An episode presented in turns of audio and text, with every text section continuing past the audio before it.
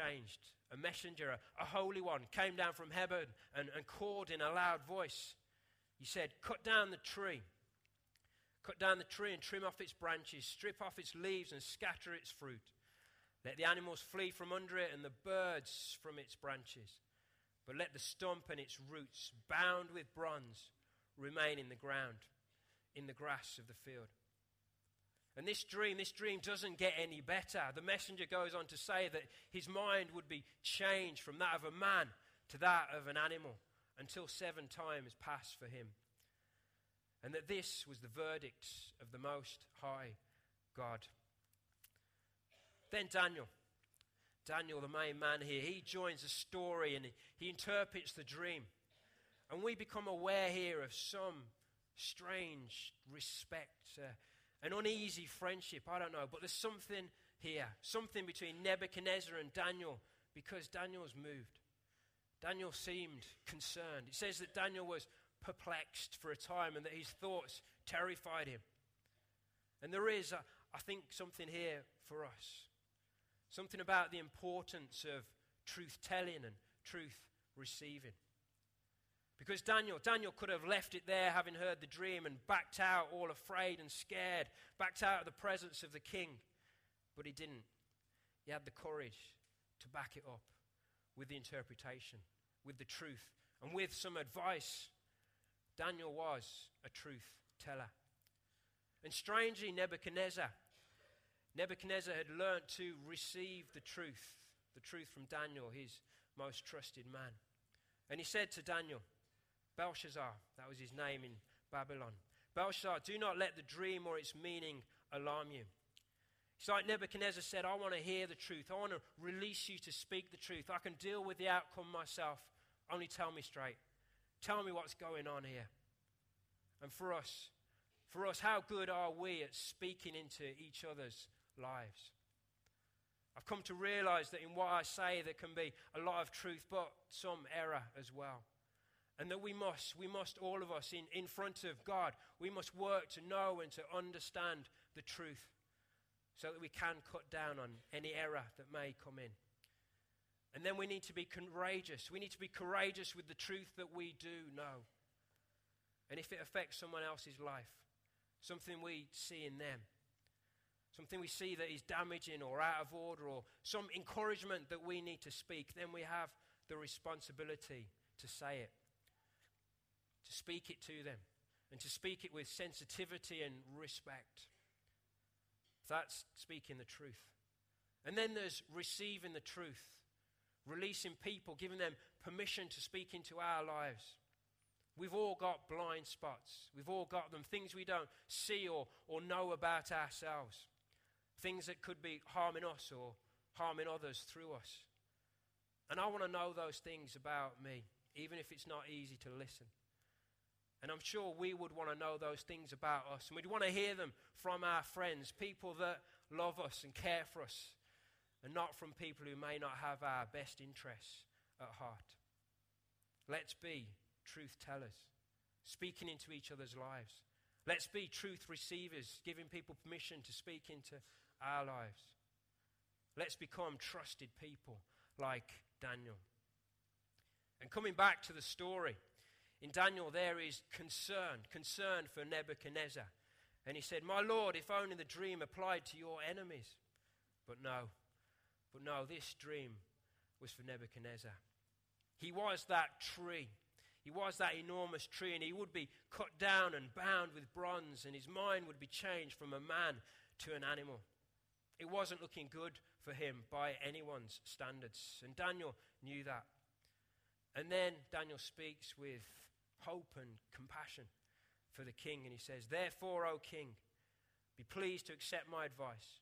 Renounce your sins by doing what is right, and your wickedness by being kind to the oppressed. It may be that then your prosperity will continue. It was 12 months later when it happened. The king was walking on the, the flat roof of his palace, looking out over the great city of Babylon when he spoke these words. Is not this the great Babylon I have built as the royal residence by my mighty power and of the glory of my majesty. And it's scary. It's scary just how fast the judgment of God falls. The words were still on Nebuchadnezzar's lips when a voice came from heaven and told him that he would be driven from the people. He would live with the animals and eat grass like cattle. And immediately, what had been warned, immediately it happened. The Bible says that Nebuchadnezzar was driven from the people. His body was drenched with the dew of heaven. His hair grew like feathers, his nails like the claws of a bird. Then at the end of that time, it says that Nebuchadnezzar the king, now living like an animal, raised his eyes towards heaven, and his sanity was restored. And I want to stop there. I want to stop there. That's the story. The story so far. A dream of a tree interpreted by Daniel. The king becomes like an animal and then he's restored. Easy. but there's a, there's a question. There's a question in this for me. And it's where I think God's been speaking. The question is what happened? What happened between the praise? What happened between the praise? Chapter 4. Chapter 4 starts in verse 2 with Nebuchadnezzar praising God. And chapter 4 finishes in verse 37 with Nebuchadnezzar praising God. But in between the praise, Nebuchadnezzar becomes like an animal. And I don't know about you, but as I read this through, it seems somehow out of proportion. And I can only say that the life of Nebuchadnezzar was out of proportion. Everything was out of proportion the kingdom, the dreams, the interpretations, the, the judgment. This was an exceptional relationship between a ruler on the earth and the ruler of heaven, between a man and the, the one true God. But, and this is important, even though out of proportion, what we see here, the lessons learned, are so relevant to our more everyday lives. And I think that's great that God does that. That sometimes He says, I'm going to blow this up really big so that we can all see it. So, for us in our lives, what happens between the praise? What happens between the praise? And often this is a week between praising God this Sunday and praising God next Sunday. What happens when we're at home, when we're out, when we're working or studying or relaxing? Our life, our faith must be consistent. Who we are here, our character and our convictions here in this faith community is who we are there with friends, with our partner, with our children, with unbelievers, with work colleagues, out and about in the world. Who we are here in this faith community needs to be who we are there out in the world. If my life, if my life, if your life through the week could be watched right here and now on this screen, could we own it? Could we watch it? Could we watch it with this faith community? Or do we feel anxious, even ashamed, concerned at what was coming, at what was happening between the praise? What happens between the praise? What happened between the praise for Nebuchadnezzar was strange. Even by the Bible standard, it was strange going from a man to being like an animal. And why did? Why did God's judgment fall? What entered Nebuchadnezzar's heart that so enraged God? And the answer is pride. Pride. And it was there at the start when Nebuchadnezzar was contented and, and prosperous. And it was definitely there when he looked out over the city of Babylon and he claimed to have built it himself by his own might and his own power and for his own glory. And pride is so damaging. Abraham Lincoln once said, Nearly all men, nearly all men can stand adversity, but if you want to test a man's character, give him power. And we can think, I'm not powerful. I'm not powerful. But compared to 80% of the world, we live like kings. And in our relationships in groups, at work, as managers or bosses, as friends, husbands, wives, parents, most of us will hold power, a relational or emotional influence over others.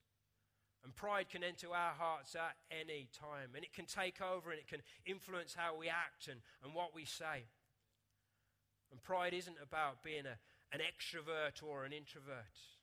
Because I think sometimes we can make that mistake and think if someone is loud, then they're showing off. But extroverts and introverts are equally vulnerable to pride. Pride. Pride is about the condition of our heart. And pride is about getting a right understanding of who we are in front of God. And God, and this is where it gets personal to us, God is actively opposed to pride. And so many times through the Bible, He deals with it in His people. And there's a, a repeating phrase that comes out in Proverbs and in James, and it says, God opposes the proud. He opposes them, but He gives grace to the humble.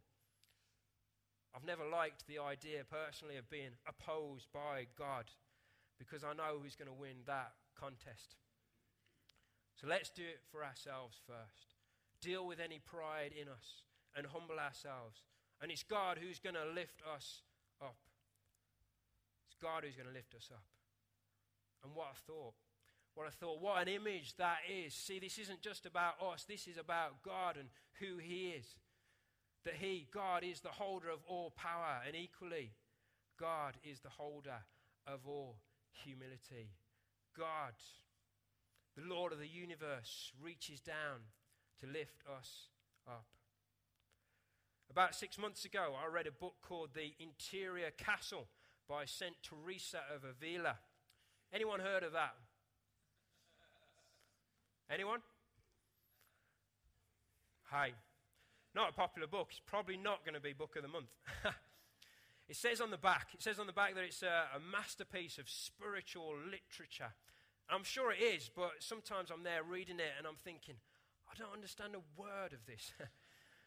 but then then you get something. You get something, some insight that brings it to life. And writing about humility, St. Teresa says this. She says, Humility must always be doing its work like a bee making honey in the hive. Without humility, all will be lost. Still, we should remember that the bee is constantly flying about from flower to flower and in the same way, believe me, the soul must sometimes emerge from self knowledge and soar aloft in meditation upon the greatness and the majesty of its God. And I'm thinking, I was with you for the first part, Teresa, but then you lost me again. Humility. Humility must always be doing its work in our lives, removing the impure, creating the pure in us, creating the, the sacred, the, the holy in us. And we're going to move now. We're going to move from this thought to communion. We're going to move to communion. And I'd like us to, to think about that. God. God, the holder of all power, is equally the holder of all humility. And 2,000 years ago, God in Jesus, He reached down to lift us up. And He walked with us for a time. And in his hands, one night he took bread and he took wine. And he made that connection with his body and with his blood. And that's what we're going to do now. We're going to take communion together. We've got four different points laid out, and there's going to be two servers on each. If the servers want to come forward and go to those points. Lee and the band are going to play in the background, and we're going to just think on that. God reached down to lift us up. And then just when you feel ready, just come to one of the tables and take communion. Just come in groups, and when that group clears, then the next group can come. Just feel relaxed about that. And I'm going to pray now, and we're going to listen, and we're going to wait on God. God, I pray that you'd speak to each of us. Lord, you reached down in Jesus, and that was the ultimate act of humility and sacrifice. And Lord, we want to remember that, and we want to connect with that now through the bread and the wine. God, just as we rest now in your presence, speak into our lives. Lord, all of us are vulnerable to pride and the effects of that. And God, I pray that through your Spirit you'd reveal in us wherever pride has got a hold. Lord, wherever sin has got a hold. And Lord, just in these moments, we would speak to you and do business with you. And God, we'd allow you to come in and minister to us. Lord, with your forgiveness and your grace, Lord, you'd release us to, to come to the table and remember you and your sacrifice. Lord, speak to us now through this time. Let's pray in the name of Jesus. Amen.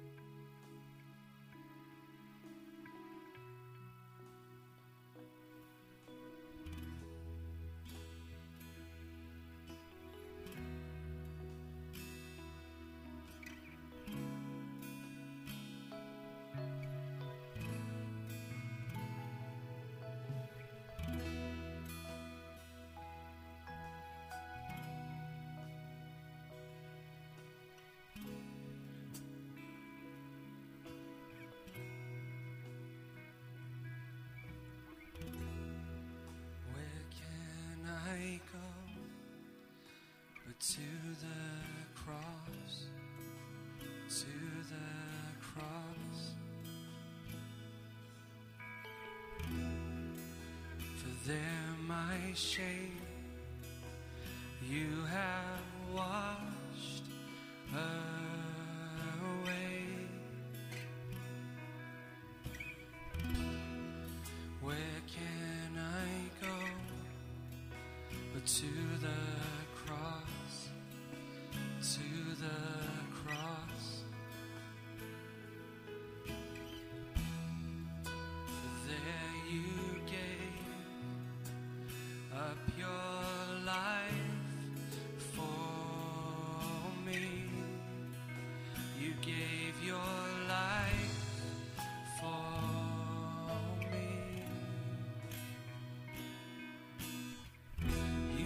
stretched your arms out wide. I lift my hands up high to my Savior. You stretched your arms out wide. I lift my hands up high to my Savior.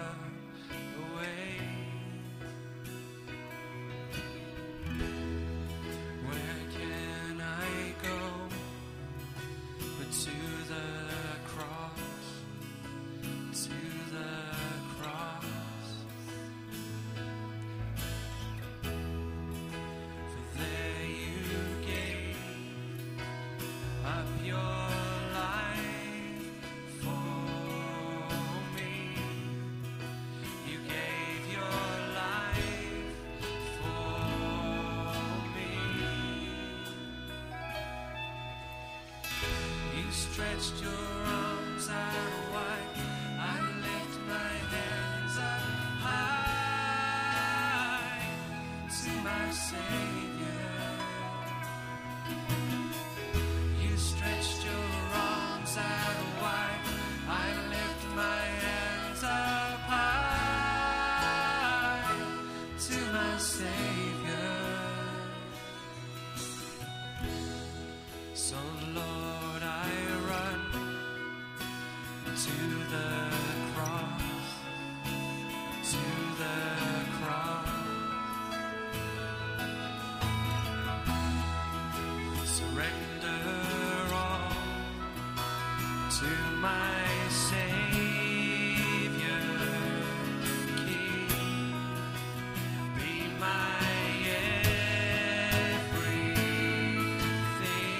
Stand again.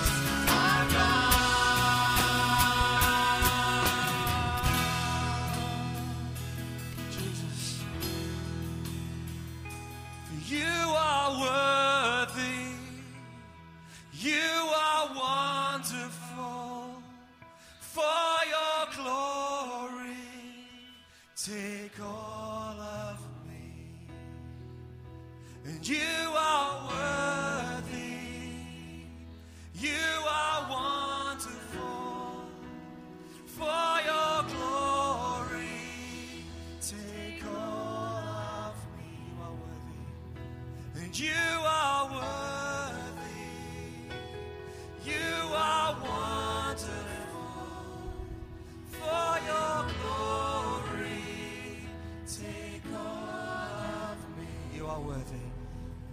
You are worthy. You are wonderful for your glory.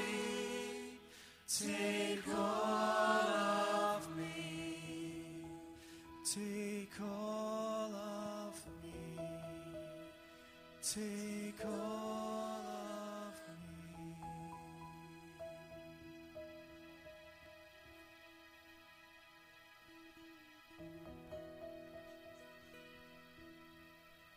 This is a, a moment to individually commit yourself to God in your heart. Maybe speak it out, but it's between you and God. Commit yourself to God in this moment, and then we'll move from it.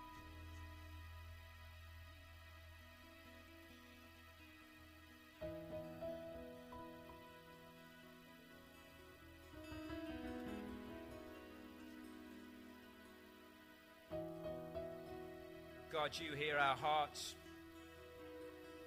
You know what we've just said to you. And that's what's important. And God, you take us at our word and we take you at your word. And as we commit ourselves to you, you commit yourself to us.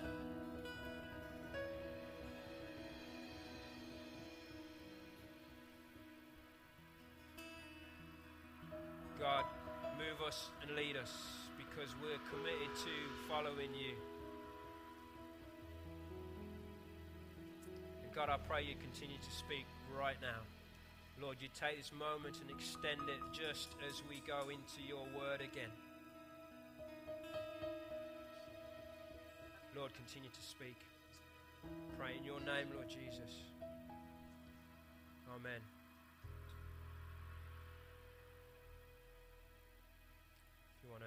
Take your seats.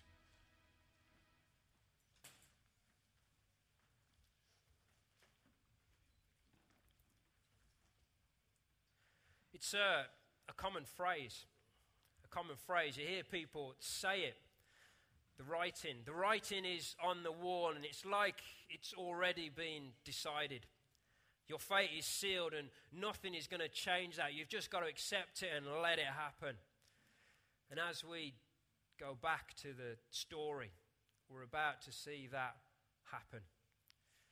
King Nebuchadnezzar, King Nebuchadnezzar died in 562 BC, and after various political maneuvers, it's Belshazzar. Belshazzar, the, the grandson of Nebuchadnezzar, that is co regent and, and ruler of the city of Babylon. And starting, starting in Daniel chapter 5, verse 1, it says, says, King Belshazzar gave a great banquet for a thousand of his nobles and drank wine with them. And the writer here, the writer is subtle, he is clever in his description of the scene. Talking about nobles and wine and wives and, and concubines and saying enough but not descending to the level of what was happening. And I think we get the scene. There's men and there's alcohol and there's power and the king's harem of women. And then, then as the king and the, the nobles drank and praised the gods of gold and silver, the gods of bronze and iron and wood and stone, the fingers of a human hand appeared. And you can imagine the noise. You can imagine the, the drunken activity. Suddenly, silence suddenly held fast as everyone stared at the hand. And then it wrote. It wrote on the plaster of the wall. And the king watched as the hand wrote, and his face turned pale, and he was overcome with fear, and his legs gave way, and he, he fell. And it would have been, it would have been an ugly scene as Daniel, as Daniel walked into it, over 80 years old now, probably grey haired. He was aged, he was slower in his movements as he walked across that room. And yet, even in his 80s, even in his 80s, he carried the presence of God, that same presence that from his teenage years had resisted the Babylonian gods and culture, that had prayed, that had lived a, a faith filled and courageous life that still spoke. You see, the decades, the decades shouldn't disqualify us. The decades we live through should add to the presence of God in our lives. They should add to the wisdom and the influence that we have. And as a 30 year old, I need, we need 50, 60, 70, 80 year olds that have lived faith filled lives. We need them praying for us and speaking into our lives. And in that moment, in that moment, Daniel, the, the man of God, would have looked around the room and he would have known what had been happening. He would have known how opposed to his God these nobles and this king was. And there, and there, still in their hands, still at their mouths, he would have recognized them. Recognized the gold goblets. The gold goblets that Nebuchadnezzar had taken from the temple of God in Jerusalem. And it would have been the first time that Daniel had seen them since he was a child. A child going into the temple in Jerusalem. That incredible building that incredible building built to glorify the name of God. And now, after being forced into exile years later, they were here in Babylon. The gold goblets, the sacred, the holy goblets from the temple, and they were being used and abused. And if ever you wanted to anger God, then this was it, times 10.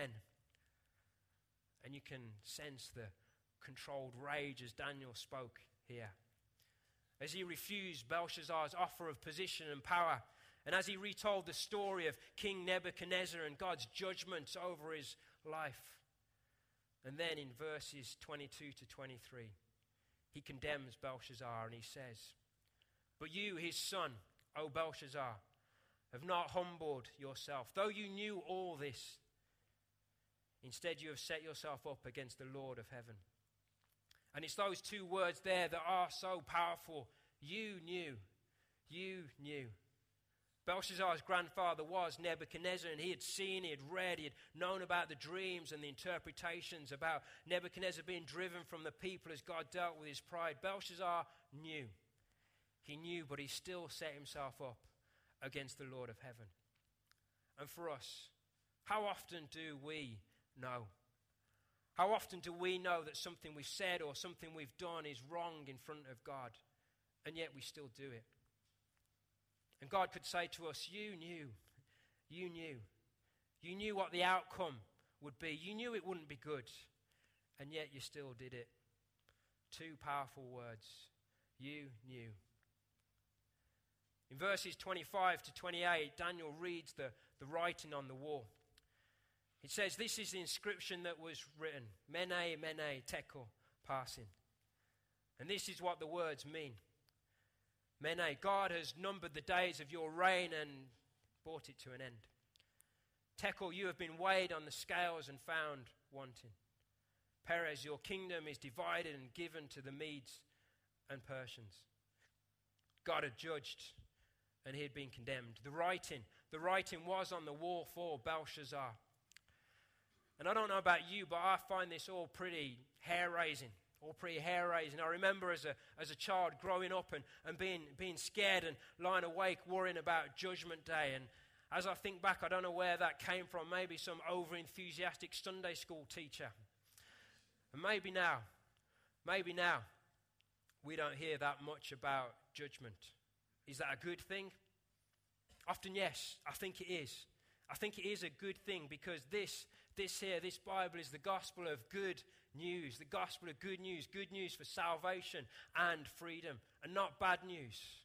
It says, For God so loved the world.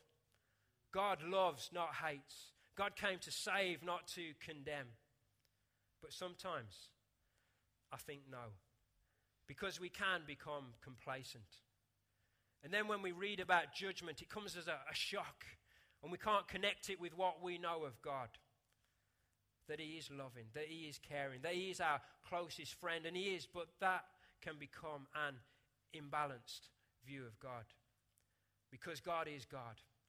God is God. God is holy. God is sacred. God is the judge of all the earth. And I still can't help thinking there is something fearful about Him but it's a, a right fear. It's a, a reverent fear, a fear that causes us to get on our knees before God and worship Him. Coming out of the story, out of the story of Daniel and going into the New Testament, in Matthew 25, Jesus used a, a parable, a parable to tell us about the day of judgment. It's called the sheep and the goats. And again, it's pretty hair raising when you read it through, as it describes the, the separation of people as a, a shepherd separates the sheep from the goats. But what gets me about this is the measure that is used here. It isn't something that is super spiritual, it's something that is very practical. It's about giving the hungry something to eat, about giving the thirsty something to drink about giving the stranger somewhere to stay, giving the naked something to wear, looking after the sick, visiting the imprisoned. It's very practical. And whatever we do for one of the least, God says that we do it for Him.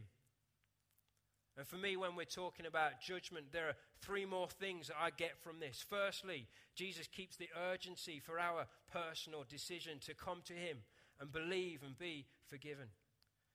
Secondly, Jesus keeps a accountability for our actions, and this is a day in and day out obedience. And thirdly, Jesus keeps the integrity for our hearts. God doesn't get distracted by showmanship. The measure he uses is relational, and it's very practical. Coming back to the story, we're getting to the finish now, but there's one final question here for me, and it's about Nebuchadnezzar. There were moments, moments in Nebuchadnezzar's life when Daniel walked in and told him about God. Moments when interpreting the dreams through the supernatural, through Daniel living out a faith filled and courageous life for the decades that Nebuchadnezzar came to realize that Daniel's God was the one true God. And in Daniel chapter 4, verse 37, it says this Now I, Nebuchadnezzar, praise and glorify the King of heaven because everything he does is right and all his ways are just. And those who walk in pride, he is able to humble. And you think, you think, was this Nebuchadnezzar finally getting it? I know Jesus was a, long way off in time, but was this the king finally admitting his need for forgiveness and for salvation? I don't think that question can be answered for definite.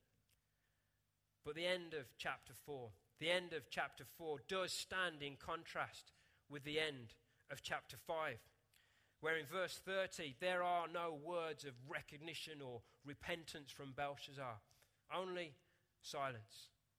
And the statement that, that very night, Belshazzar, king of the Babylonians, was slain. He was killed. And there is something important for us in this contrast. Because through the Bible, this contrast happens a number of times.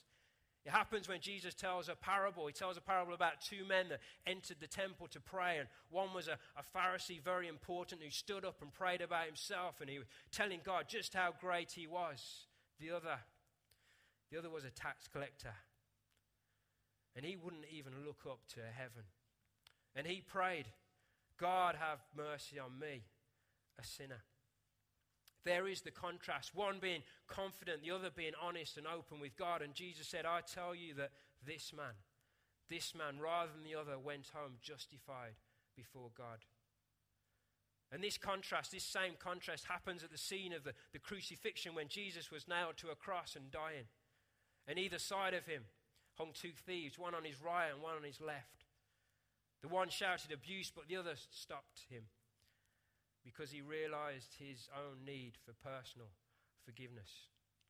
And Jesus answered him and said, I tell you the truth, today you will be with me in paradise. Jesus lived.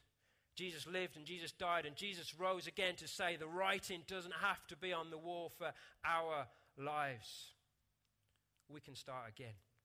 We can be forgiven. We can be saved. We can be set free. We can have life and have it to the full. We only have to realize, we only have to realize our personal need for Him, our personal need for forgiveness, that we can't do it on our own. And we only have to ask Jesus to come into our lives. And it's John 3. John 3, verse 16, that I want to finish with here. And then we're going to pray and we're going to praise God for his words of salvation. So I'm going to read this through one final time. For God so loved the world that he gave his one and only Son, that whoever believes in him shall not perish, but have eternal life. Let's pray. God, I thank you for your words of salvation. God, not only words, but action. God, I thank you for the cross, that you died for us. Lord, that you put those words into action and we saw it demonstrated so powerfully in your Son. God, I pray right now, if there's anybody here who does not know you, Lord, you'd speak to them.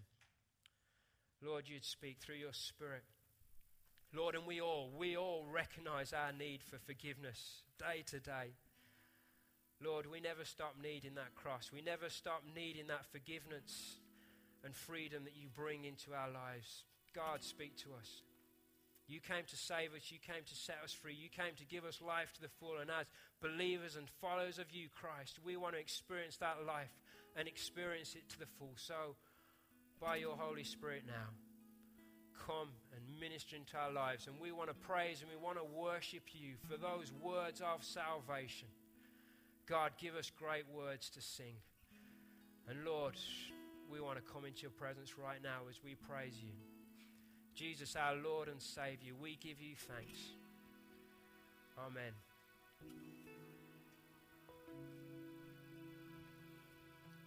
Let's stand together.